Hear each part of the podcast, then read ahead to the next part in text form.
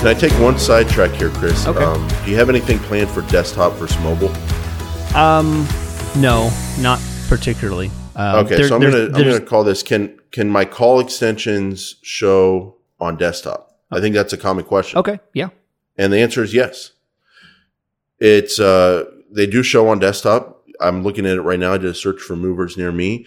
Multiple ads uh, have the call extension listed in them.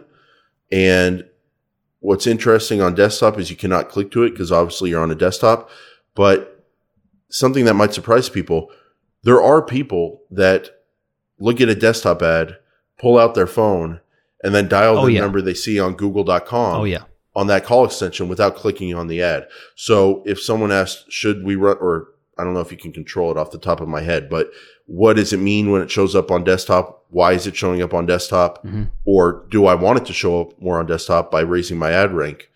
I'd say yes, because you can get um, a call and without them clicking, it's still a click. I, I think when they dial that number, it should still be Yeah, it does. I think a, a cost per click, but you get someone on the phone and um, you give them that option when that call extension shows, which to me is better than not giving. Oh yeah.